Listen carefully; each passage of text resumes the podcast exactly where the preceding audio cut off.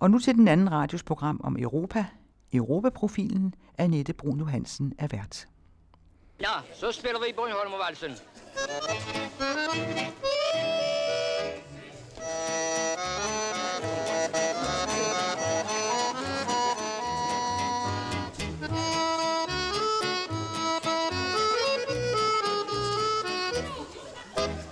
Danmark har fra naturen fået en helt uvurderlig gevinst.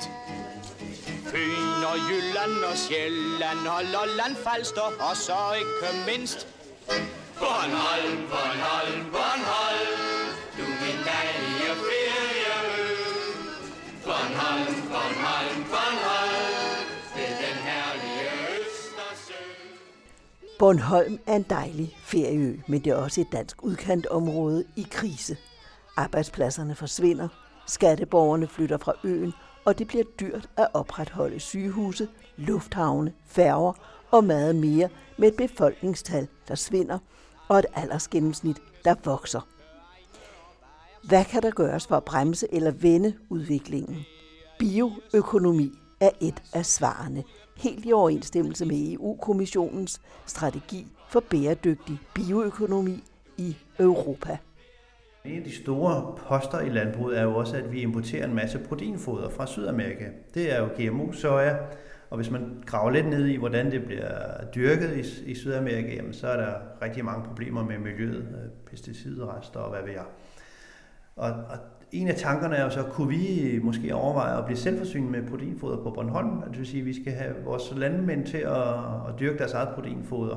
Og det sjove og spændende i det her er jo, at der er faktisk nogen, der allerede prøver. Og en af dem, som vi ovenkøber en af vores bestyrelsesmedlemmer, som er landmand, og han er rigtig stor, han laver en 20-25.000 slagtesvin om året. Han har altså for nylig også købt sig ind i noget økologi, så han også begyndt at lave økologiske grise. Og han har en klar ambition om, at han også skal være selvforsynet med proteinfoder, og han er simpelthen gået i gang. Altså sidste år havde han jo 20% af sin jord plantet til med hestebønder, og det viser sig, at det har været meget nemmere, end man egentlig troede, at gå over til at bruge for eksempel hestebønder som proteinfoder. Hans Jørgen Jensen er leder af LAK Bornholm. Velkommen til den anden radios aktuelle Europaprogram, Europaprofilen, der her i foråret i særlig grad fokuserer på EU's klima- og energipolitik og EU og den grønne omstilling. Programmerne produceres med støtte fra Europa-nævnet og Velusfonden. Mit navn er Annette Bruun Johansen.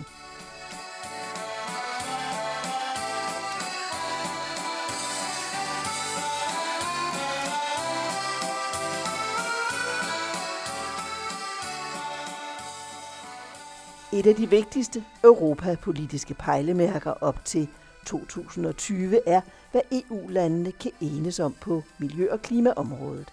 Kan EU-parlamentet fastholde de nye langsigtede mål, og hvordan skal de føres ud i livet?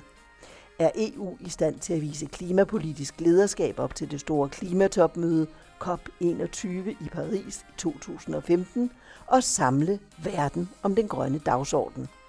Kan der landes en klimaplan, der sikrer EU's globale grønne førerposition? Hvad betyder den grønne omstilling for beskæftigelsen? Hvilke nye og ikke mindst hvor mange arbejdspladser kan skabes? Hvordan lever landene for eksempel op til EU-kommissionens ønske om en radikalt forbedret genanvendelsespolitik, hvad angår industri og husholdningsaffald? Og hvilke gode nyheder er der på miljøfronten? Nytter det hele noget, og går det hurtigt nok? Nu bor jeg selv i Gudhjem, hvor vi har fået fjernvarme. Det var jo Danmarks første klippeby, og ingen havde drømt om for bare 8 år siden, at man kunne lave fjernvarme i en klippeby. Men rørene er jo blevet bedre isoleret, så de behøver ikke grave dem så dybt ned, og derfor har de jo egentlig bare kunne lægge dem ud ovenpå, der hvor der i forvejen var kloakledninger stort set, så de har ikke skulle sprænge meget klippe væk. Og hvis man går ind og ser på det prospekt, som der er omkring Gudhjem fjernvarme, så er der pt. Omkring 240 husstande, der er meldt til. Nu har de jo gjort det færdigt dernede, og summa summarum er jo, at de har regnet ud, at det giver et økonomisk overskud på omkring 60 millioner over 20 år. Hans Jørgen Jensen er leder af LAK Bornholm. LAK er en lokal aktionsgruppe, en forening, som skal drive udviklingen af landdistrikterne og fiskeriområderne i et område i bredt samspil med lokalsamfundet. Jeg har besøgt Hans Jørgen Jensen i Nexø på Bornholm lige om lidt. Ren energi til lands, til vands og i luften, hedder en kommentar af Ove Vejs sidst i programmet.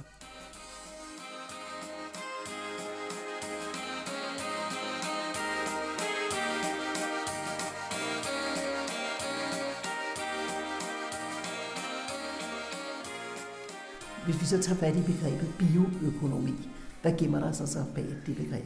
Ja, altså bioøkonomi for os er et begreb, vi lærte at kende for 2,5 år siden cirka, hvor EU-kommissionen smed et notat på bordet, som sagde, at det er noget af det, som vi tror på, skal være med til at redde EU's fremtid, han har sagt. Der ligger en masse arbejdspladser gemt i at udvikle inden for f.eks. fødevareområdet, inden for biomasseområdet. Og for os på Bornholm er det jo en rigtig, rigtig fin ting, fordi vi har en fødevareplatform, som vi har opbygget over de sidste 15-20 år med rigtig mange små nye nicheproducenter. Vi har et landbrug, som er tungt, altså stort, og det er vores største erhverv på øen med 1 milliardomsætning. Og så har vi jo den her ambition om, at vi skal være selvforsynende med vedvarende energi. Og det er vi jo godt i gang med at rulle ud, specielt i forhold til det vedrører varmeforsyningen. Altså vi har nogle store fjernvarmeprojekter, som baserer sig på lokale energiressourcer som halm og flis. Cool. Ja. Så når vi snakker bioøkonomi, så er der i hvert fald nogle elementer i det, som vi kan se er rigtig spændende at arbejde videre med. Og vi sidder så lige nu og finder ud af, hvordan skal ligesom vi gå til den. Fordi når man ser på EU og deres bioøkonomipanel, så er det sådan noget med, at ressourceforvaltning, og først og fremmest se på den store industri, og det, der tidligere har været affald, det skal så gøres til en ressource. Når vi så ser på Bornholm, altså vi har jo ikke de store industrivirksomheder osv., men der er jo andre dele af bioøkonomibegrebet, som jeg synes ikke, vi har så meget fokus på det i Danmark, men jeg har været lidt nysgerrig at kigge på, hvordan går man til begreberne i Tyskland og Sverige og andre af vores nabolande. Og der er de meget inde at kigge på det, de kalder for værdikæden. Altså, når jeg sådan tænker på det, så tænker jeg lidt på, at hvis du tager udgangspunkt i for eksempel landbruget, så har vi en dag en produktion, jo, som på Bornholm er massivt præget af, at det er masseproduktion af industrigrise, slagtegrise, og ovenikøbet, så bliver den større i de her måneder, fordi at Danish Crown har været ved at lukke slagteriet, og man har nu lavet en overenskomst om, at der skal laves endnu flere. Og så er det jo, at det virker lidt som om, at det er en stakket frist, fordi hvis vi ser på vores slagteri, det er jo et lille et i Danish Crown sammenhæng. Så det vil altid halte efter, og vi har nogle særlige udfordringer. Så der er ikke det langsigtede perspektiv i det? Nej, det virker ikke sådan. Altså, nu er det reddet i en 5-årig periode, men hvad så? Og derfor så tænker jeg lidt på, når jeg går ind og sådan analyserer lidt på landbruget, så ser jeg, at en af de store poster i landbruget er jo også, at vi importerer en masse proteinfoder fra Sydamerika. Det er jo GMO-soja. Og hvis man graver lidt ned i, hvordan det bliver dyrket i Sydamerika, jamen, så er der rigtig mange problemer med miljøet, pesticidrester og hvad ved jeg. Og en af tankerne er jo så, kunne vi måske overveje at blive selvforsynet med proteinfoder på Bornholm? Det vil sige, at vi skal have vores landmænd til at dyrke deres eget proteinfoder. Og det sjove og spændende i det her er jo, at der er faktisk nogen, der allerede prøver. Og en af dem, som vi ovenkøber en af vores bestyrelsesmedlemmer, som er landmand, og han er rigtig stor, han laver en 20-25.000 slagtesvin om året. Han har altså for nylig også købt sig ind i noget økologi, så han også begyndt at lave økologiske grise. Og han har en klar ambition om, at han også skal være selvforsynet med proteinfoder, og han er simpelthen gået i gang. Altså sidste år havde han jo 20% af sin jord plantet til med hestebønder. Og det viser sig, at det har været meget nemmere, end man egentlig troede, at gå over til at bruge for eksempel hestebønder som proteinfoder. Men der skal andre ting til. Der er også noget kemi i det her med proteinfoder, fordi det er noget med aminosyresammensætning i foder, så man kan ikke bare sådan lige umiddelbart. Så det kan være, at der skal noget bearbejdning af nogle af de her råvarer til. Men der kan ligge flere gevinster. Men der ligger rigtig meget gevinster i det. Også det, man skal importere. Ja, og for mig at se, så handler det også om et andet begreb, som vi arbejder mere og mere med, som handler om lokaløkonomi og økonomi, altså cirkuløkonomi. Der er mange af de her begreber, som er i luften for øjeblikket. Og jeg plejer at sige, at kan vi flytte et forbrug på noget, vi køber udefra, til en værdi omkring 1 million, til noget, vi selv laver, så har vi faktisk skabt en arbejdsplads på Bornholm. Hvis vi siger, at 1 million i omsætning, det cirka svarer til en arbejdsplads, en års arbejdsplads. Og det er der jo noget til syder på, at det kan vi godt gøre i ret stor stil faktisk. Tager vi tilbage igen til energiområdet, så ved vi for en 7-8 år siden, der analyserer man vores forbrug på øen, og vi fandt ud af, at vi havde en selvforsyningsgrad på omkring 20%. at vi brugte omkring 0,5 milliard, altså 500 millioner kroner årligt til at købe strøm og kul og olie udefra. Og vi har en ambition om inden 2025, at vi skal være selvforsynende. Det vil sige, hvis vi på det tidspunkt importerede for en 300-400 millioner, og vi skal være selvforsynende, så er det altså noget med at flytte igen noget forbrug til noget, vi bruger en masse penge og betaler væk fra øen til noget, vi selv kan lave. Og det er sådan en sund bondeøkonomi, han har sagt. Ja, kan det lade sig gøre? Og kan det lade sig gøre. Altså noget tyder jo på, at energiområdet, det er ret meget til at gå til, kan man sige. Og det er der flere årsager til. Vi har jo nogle ressourcer i vores... Altså vi det mest skovdækkede område overhovedet i Danmark. Vi har et landbrug, hvor de har masser af halm osv. Så der er ressourcer til, at vi i hvert fald på opvarmningsområdet kan blive selvforsynende. Det er der ingen tvivl om. Så der er mange muligheder? Der er nogle gode muligheder. Ja. Og der, hvor udfordringen er, det er som alle andre steder, det er så på transportområdet. Og der skal vi så måske til at arbejde meget mere med elbiler. De kommer jo, der går måske en 3-4 år nu, men så kommer de. Det er jeg fuldstændig overbevist om. Så på energiområdet, der er gode udsigter, og det er til at gå til, og det er lavt hængende frugter. Når vi så snakker bioøkonomiområdet i forhold til fødevarer, så skal vi jo til at arbejde lidt mere af det. Der er også noget mentalt i det i landbruget, fordi hvis du er vant til at købe noget soja, og det, der har du bare en fast pris på, og så lige pludselig skal til at lave tingene selv, så det er ikke helt så nemt. Det tager også noget jord, så det kan være, at du bliver tvunget i virkeligheden til at lave færre grise. Der som vi ser potentialet i den sammenhæng, er jo så at sige, at vi skal faktisk lægge vores svineproduktion om. Så i stedet for at producere almindelige, traditionelle slagtegrise, så skal vi til at fokusere meget mere på den her Bornholmergris for eksempel. Vi har jo i dag den her Bornholmergris, som bliver lavet i omkring 50.000 eksemplarer. Det vil sige, godt at være 10% af vores nuværende svineproduktion bliver produceret som en Bornholmergris. Og en Bornholmergris er en gris, der har lidt bedre plads, den har fast grund under fødderne, han har sagt, den får halm, og der er noget dyrevelfærdsmæssigt i det, en smule. Men den kunne godt gøres endnu bedre, og jeg ved, at for eksempel Coop, det er jo dem, der ligesom har opfundet Bornholmergrisen, det er dem, der har efterspurgt den i samarbejde med Bornholms Landbrug, at de ønsker, at det produkt skal opgraderes endnu mere, det vil sige, at vi skal have endnu mere fokus på dyrevelfærd, og kan vi så komme derhen til, at historien omkring, at vi producerer vores eget proteinfoder, så vil den begynde at adskille sig markant. Man siger, dyrevelfærd, det handler jo kun om, hvor meget plads, og så kan man bare hive nogle grise ud, så har de jo mere plads, han har sagt. Det er ret simpelt. Det med proteinfoder, det er en lidt anden sag, ikke? Men den er ikke uinteressant, og det er det, vi hører blandt forbrugerkredser, og for eksempel fra Coop. Men det er ikke kun en økonomisk omstilling, det er også en mental omstilling, altså. Det er det jo, man skal vende sig til. Fordi det er også noget med at have en tro på, at vi kan lave nogle produkter, som giver så meget mere lokal værditilvækst. Problemet er jo lidt i dag med Bornholmergrisen, det er jo, at du har reelt ikke en merværdiproduktion på øen af noget betydning. Fordi de landmænd, der producerer Bornholmergrisen, de får lidt ekstra penge for det, men de får cirka det koster at lave det. Alt værditilvækst kommer så uden for øen, fordi du har produktionsapparatet i forhold til forædling, liggende uden for øen. Så skal vi have noget lokal værditilvækst på det, så skal vi altså hive det hjem, så skal vi selv begynde at bearbejde vores produkter, lave vores skinker og lave vores pålæg osv. Og det er jo ikke lige det, Danish Crown står for. Men altså, mit naive håb er jo, at vi kan få Danish Crown med på det, fordi Danish Crown kan jo stadigvæk være en vigtig spiller, hvis de vil. Altså hvis de kunne adoptere lidt af den måde, som man forretningsmæssigt går til det, for eksempel inden for Arla, hvor man jo så i en lang periode, hvor de opkøbte mejerier og nedlagde dem og fjernede alt inventar, og så blev vi bare større og større, til at de senere år er de også gået ind og overtaget en række mindre mejerier, men hvor de har fået lov til at beholde deres profil og måske ovenikøbet udvikle på basis af det navn eller det område, de nu måtte komme fra. Hvis Danish Crown kunne finde på noget lignende, så kunne man jo godt forestille sig et medejerskab af den bornholmske befolkning, gik ind sammen med Danish Crown, og så laver vi altså et særligt Bornholmer-setup her. Så man laver sådan et brand, der i virkeligheden også er penge i? Jeg tror, der kunne være rigtig mange penge og arbejdspladser i det, fordi vi har den her platform i forvejen med, at bornholmske fødevarer, i hvert fald nationalt i Danmark, står stærkt. Det vil sige sådan en samlet vision for, altså med nogle fremtidsperspektiver i, hvordan kunne den se ud? Jamen altså, og tror du, den er realiserbar? Jamen det tror jeg, og jeg tror måske, der er ikke så meget vej udenom. Og visionen går så i retning af, at vi massivt lægger vores landbrug om til at satse på produkter med en meget højere grad af værditilvækst og en stærkere storytelling. En styrket autenticitet, som det så moderne hedder, ikke?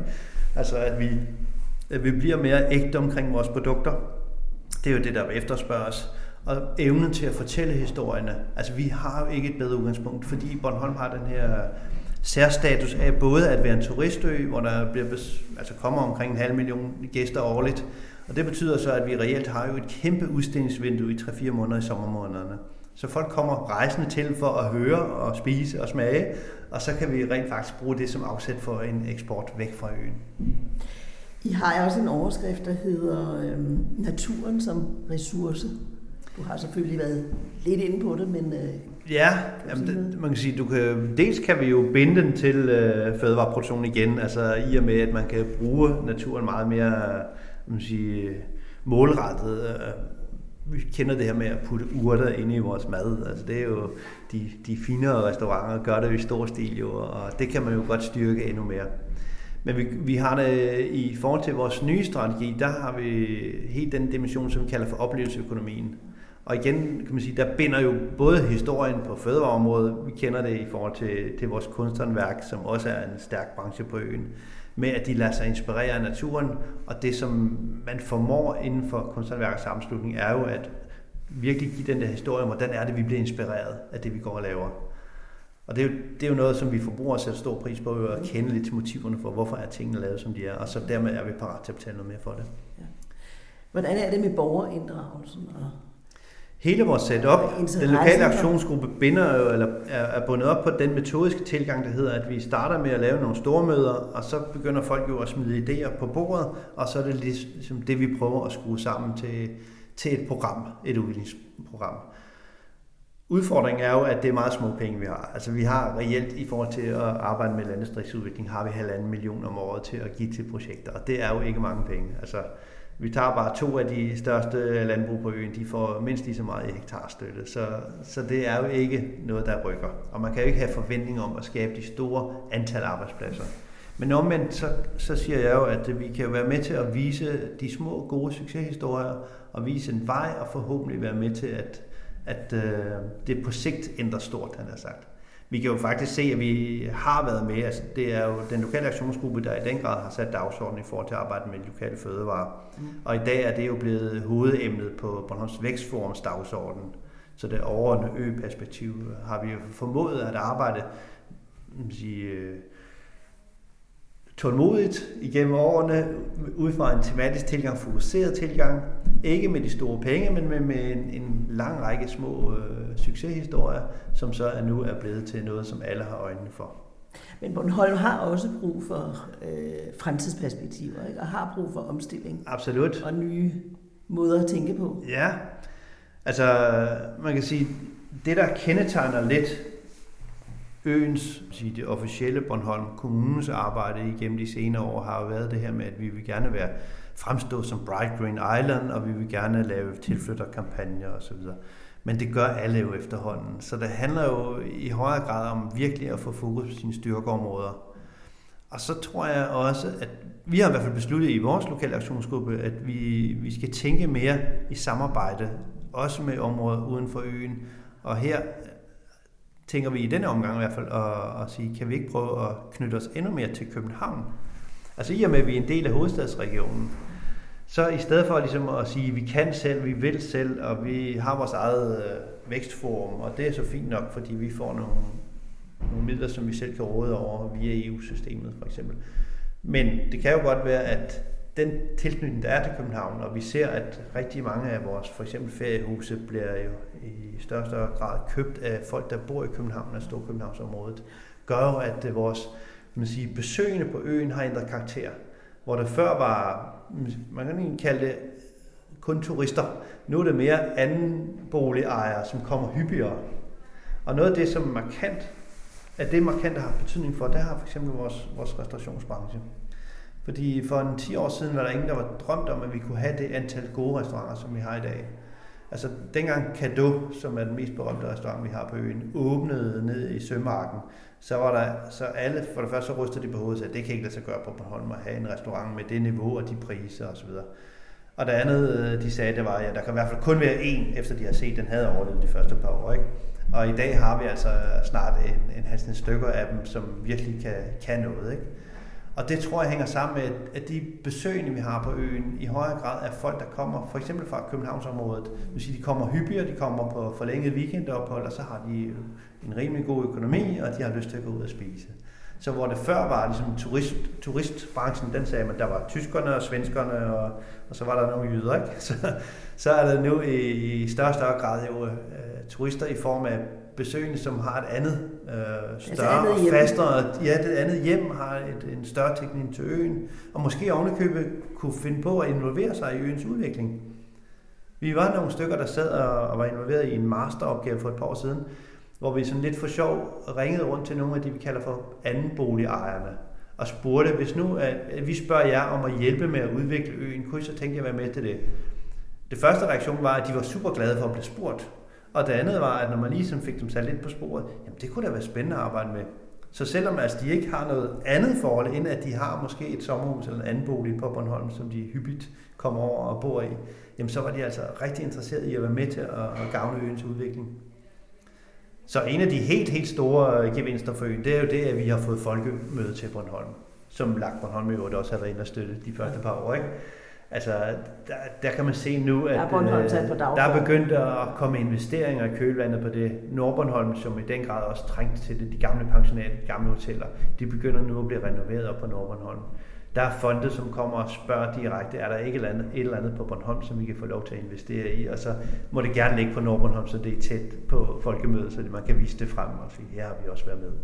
Så det er noget, der rigtig betyder noget for øen. Hvis vi lige vender tilbage til Bornholm som selvforsynende ø med vedvarende energi, ja. Der har I så sat et årstal 2025 altså som mål. Det er den kommunale politiks målsætning er, at vi skal være selvforsynende i 2025. Er der politisk opbakning? Ja, det er der. Og det er fordi, det er lavt hængende frugter, og det er meget nemt at gå til. Og så ser man også de seneste projekter, dem der I er i gang med for øjeblikket. Nu bor jeg selv i Gudhjem, hvor vi har fået fjernvarme. Det var jo Danmarks første klippeby, og ingen havde drømt om for bare 8 år siden, at man kunne lave fjernvarme i en klippeby. Men rørene er jo blevet bedre isoleret, så de behøver ikke grave dem så dybt ned, og derfor har de jo egentlig bare kunne lægge dem ud ovenpå, der hvor der i forvejen var kloakledninger stort set, så de har ikke skulle sprænge meget klippe væk. Og hvis man går ind og ser på det prospekt, som der er omkring Gudhjem Fjernvarme, så er der pt. Omkring 240 husstande, der er meldt til. Nu har de jo gjort det færdigt dernede, og summa summarum er jo, at de har regnet ud, at det giver et økonomisk overskud på omkring 60 millioner over 20 år. Den samfundsøkonomiske gevinst er regnet ud til omkring 20 millioner, men den økonomiske, den bornholmske gevinst på det, og det hænger jo sammen med, at man altså substituerer olien, og så tager man noget halm i stedet for fra de lokale bønder. Så det har en kæmpe stor betydning. Og nu er de jo så videre at rulle det ud i Årstad og Svanike og Listed, og moderniserer sig værket nede i Nexø. Nogle er lidt bekymrede, er der nu halm nok for eksempel. Men alene den øgede energieffektivitet, der er på det nye værk i Nexø, gør, at man regner med ikke at bruge ekstra halm, selvom man tager både Listed, Svanike og Årstalde med. Så selvforsyningen er en vision? På energiområdet ligger den lige for, og den virker til at være til at nå. Der er, som jeg sagde, det her med transporten. Der er et lille stykke vej nu, men elbilerne er jo meget tæt på at slå igennem, ikke? Så de kommer.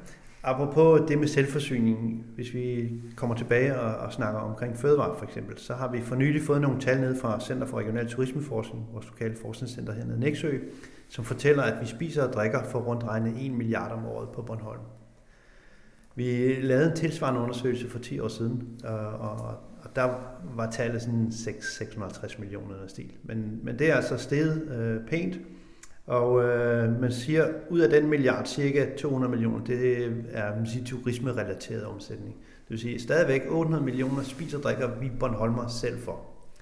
Hvis vi så skal prøve at estimere vores selvforsyningsgrad på fødevareområdet, så har jeg for nylig talt med vores lokale logistikchef inden for Coop, og vi blev enige om i fællesskab, at vi regner med, at den ligger på omkring 5%. Og 5% af en milliard, det er altså 50 millioner. Hvis vi nu tager det scenarie, at vi ønsker at fordoble vores selvforsyningsgrad og går fra 5-10%. Det er jo ikke sådan et voldsomt metal, jo, man skulle tro, det nok kunne lade sig gøre. Og faktisk har man jo inden for de kommunale institutionskøkkener lige besluttet, at man skal være 60% økologi og 40% lokale råvarer. Så hvis du og jeg som forbrugere på øen går ind og siger 40%, så vil det jo være nogle hyggelige store tal, han har sagt. Men det er jo rigtig spændende, der er noget at tage af. Og vi har jo alle råvarerne, altså vi har det hele, men vi skal jo til at blive bedre til at håndtere det logistikmæssigt og mentalt i folk, at de skal forstå, at det giver rigtig god fornuft, hvis man køber lokalt. Du omsætter pengene ekstra gang på øen, før du går ud. Man kan sige, at den måde, som jeg snakker på, er måske meget sådan lokalt patriotisk. Men på den anden side, så kan man sige, det er jo også, hvis vi gør det sådan målrettet, så er vi jo samtidig med, at vi flytter noget forbrug til noget, vi selv laver, så understøtter vi egentlig jo også etablering af nye arbejdspladser og etablering af muligheder og udviklingsmuligheder for de arbejdspladser, der kunne være. Altså nu siger fødevareområdet, hvis vi fordobler omsætningen på den lokale olieproducent, jamen så vil han jo have nogle midler og muligheder for at lave nogle nye produkter. Ren energi til lands, til vands og i luften hedder en kommentar af Ove Vejs. 2014 blev et rekordår for salget af elbiler i Danmark og for de danske vindmøllers elproduktion, som nu udgør 39% af landets samlede forbrug. Københavns Kommune går foran og udskifter sin benzin- og dieseldrevne vognpark med nye elbiler. Og nu stikker elkraften også til søs. Med 125 millioner kroner i projektstøtte fra EU bygger Søby Værft på Ærø den første af 4 eldrevne færger, som vil transportere passagerer, biler og gods rundt i det sydfynske øhav. Ove Vejs rapporterer om den rene energi til lands, til vands og i luften. I 2011 besluttede Københavns borgerrepræsentation en ny grøn transportstrategi, som giver el- og brintbiler første prioritet, når kommunens vognpark udskiftes. Det gælder alle personer varevogne eller kassevogne, som de jo også kaldes, op til 3,5 tons, det vil sige alle biler til almindeligt kørekort, f.eks. i hjemmeplejen og i kommunens afdeling for vej og park. På en arbejdsplads, der samlet beskæftiger over 40.000 medarbejdere, er det en beslutning, som bogstaveligt talt tonser i hovedstadens forsøg på at blive CO2-neutral inden 2025. Efter 4 år med målrettet grøn transport udgør el- og brintbilerne nu 85% af alle kommunens vogne. Det svarer til en årlig besparelse på 1000 tons CO2. Men det er ikke kun i indkøbspolitikken, at København er forgangskommune. Byen har reserveret 500 p-pladser specielt til de klima- og energivenlige biler, og hvis der gives lovhjemmel, overvejer rådhuset også at fritage dem for parkeringsafgifter. Københavns Kommune har entreret med 2 private operatører, E.ON og Clever, som sørger for opladestandere ved p-pladserne, for netop manglen på opladningsmuligheder, især de hurtige, f.eks. mens der købes ind, er en af flere årsager til det hidtil noget træsalg af elbiler. I 2013 opstillede EU-kommissionen, i øvrigt med danske Connie Hedegaard som klimakommissær, det ambitiøse mål, at der i Danmark inden 2020 skal være 5.000 ladestationer over hele landet. I øjeblikket er der kun nogle få hundrede. For alle 28 EU-lande er målet minimum 795.000 inden for de næste 5 år. Umiddelbart lyder både de nationale og europæiske tal urealistiske, men i 2014 blev faktisk noget af et gennembrud for den grønne transport. Salget af elbiler i Danmark sidste år steg til 1.637, en forøgelse på 207%. For EU og enkelte efterlande var der tale om en fordobling med knap 100.000 nye elbiler, og så er der alligevel kun tale om 8% af det samlede bilsalg i Europa. Salg steg mest i Storbritannien med 300% til godt 15.000 nye biler, mens østlandene som Tjekkiet og Slovakiet ligger lavest, når man lige ser bort fra det kuriøse eksempel i Bulgarien, hvor salget er steget med 100% fra 1 til 2 elbiler. Norge, som er associeret EU meget tæt endda, er nu Europas største elbilland. Her steg salget med 140% til små 20.000 elbiler, mens Holland som eneste land noterede en tilbagegang på hele 43%. Det skyldes først og fremmest mindre tilskud til opladningshybrider. For netop tilskudspolitikken i de enkelte lande er meget afgørende for el- og brintbilernes succes hos forbrugerne. I 2011 gav EU-kommissionen, som det hed, i henhold til EU-statsstøttereglerne, tilladelse til, at der i Danmark blev givet 15 millioner kroner i statstilskud til fremme af elbilsalget.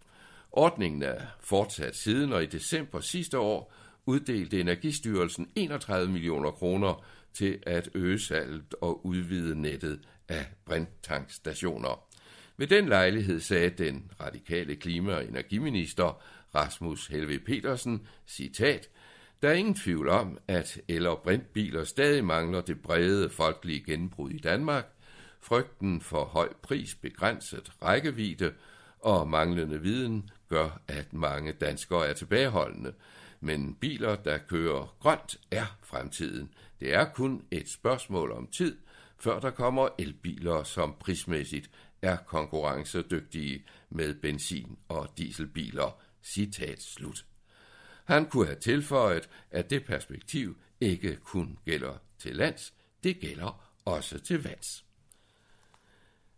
En forårsdag i 1927 stod en ung journalistelev fra nu hedengangne Svendborg Amtstidende på dækket af Ærøfærgen fra Svendborg til Ærøskøbing. Egentlig drømte han om at blive digter og sejlturen gennem Svendborg Sund og videre ud i det idylliske sydfynske øhav med Skarø og Jordø og Drejø og alle de andre småøer, var ganske overvældende for den romantiske digterspiger. Da han gik i land i eventyrbyen med de smukke 1700-talshuse, satte han sig på en bænk og skrev, pige, fortæl mig et eventyr, som med musik af Ejler Kran blev 20'ernes og 30'ernes landeplage, en evergreen i pop- eller dansemusikkens historie. Knud Søkerhed han og blev senere i flere årtier chefredaktør for konservative Fyns stifttidene i etatsrådenes Odense og brød sig efter sigende slet ikke om at blive mindet om sit poetiske ungdomsværk.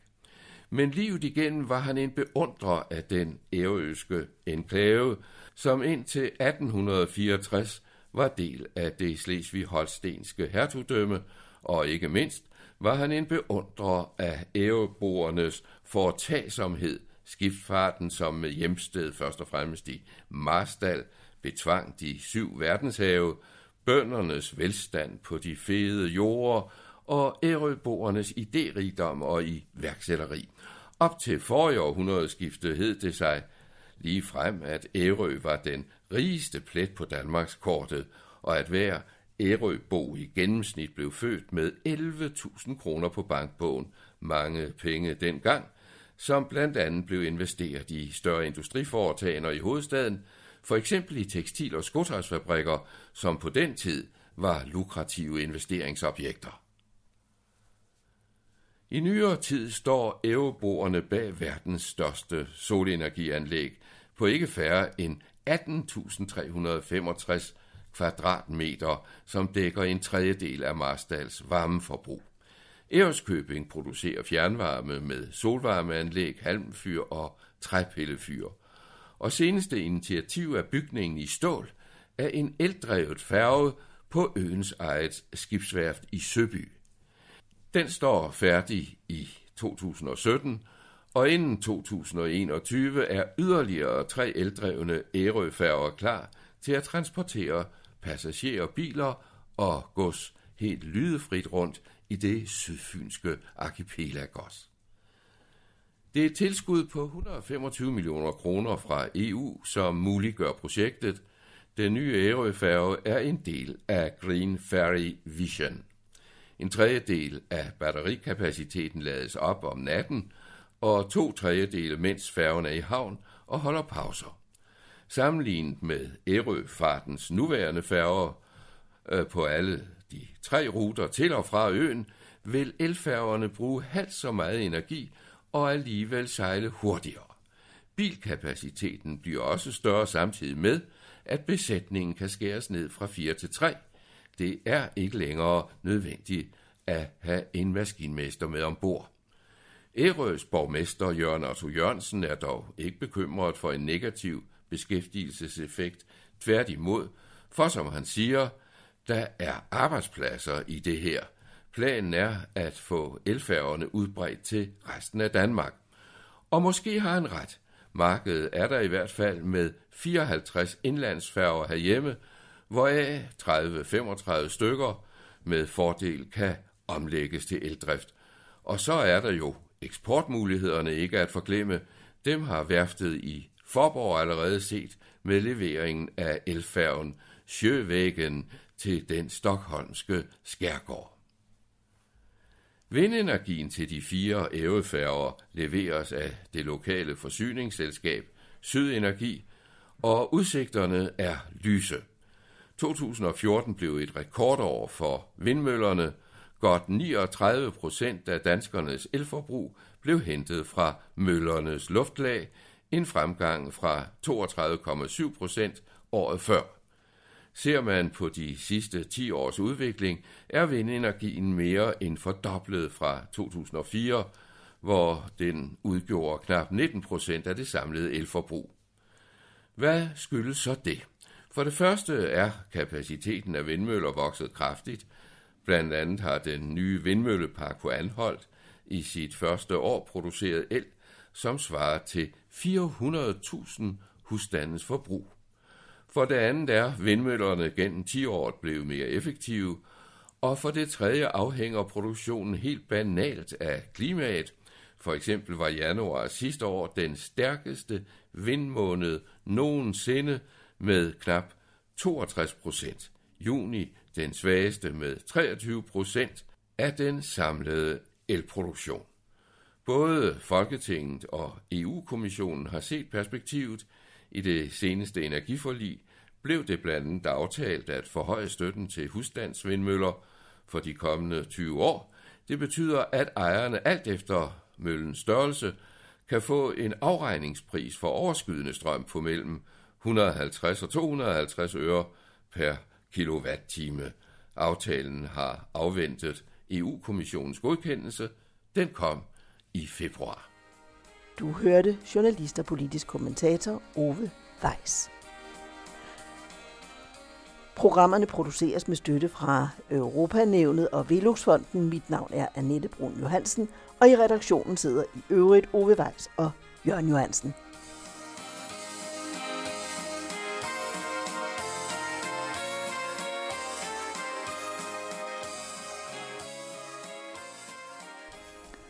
Det var den anden radios aktuelle Europa-program, Europa-profilen.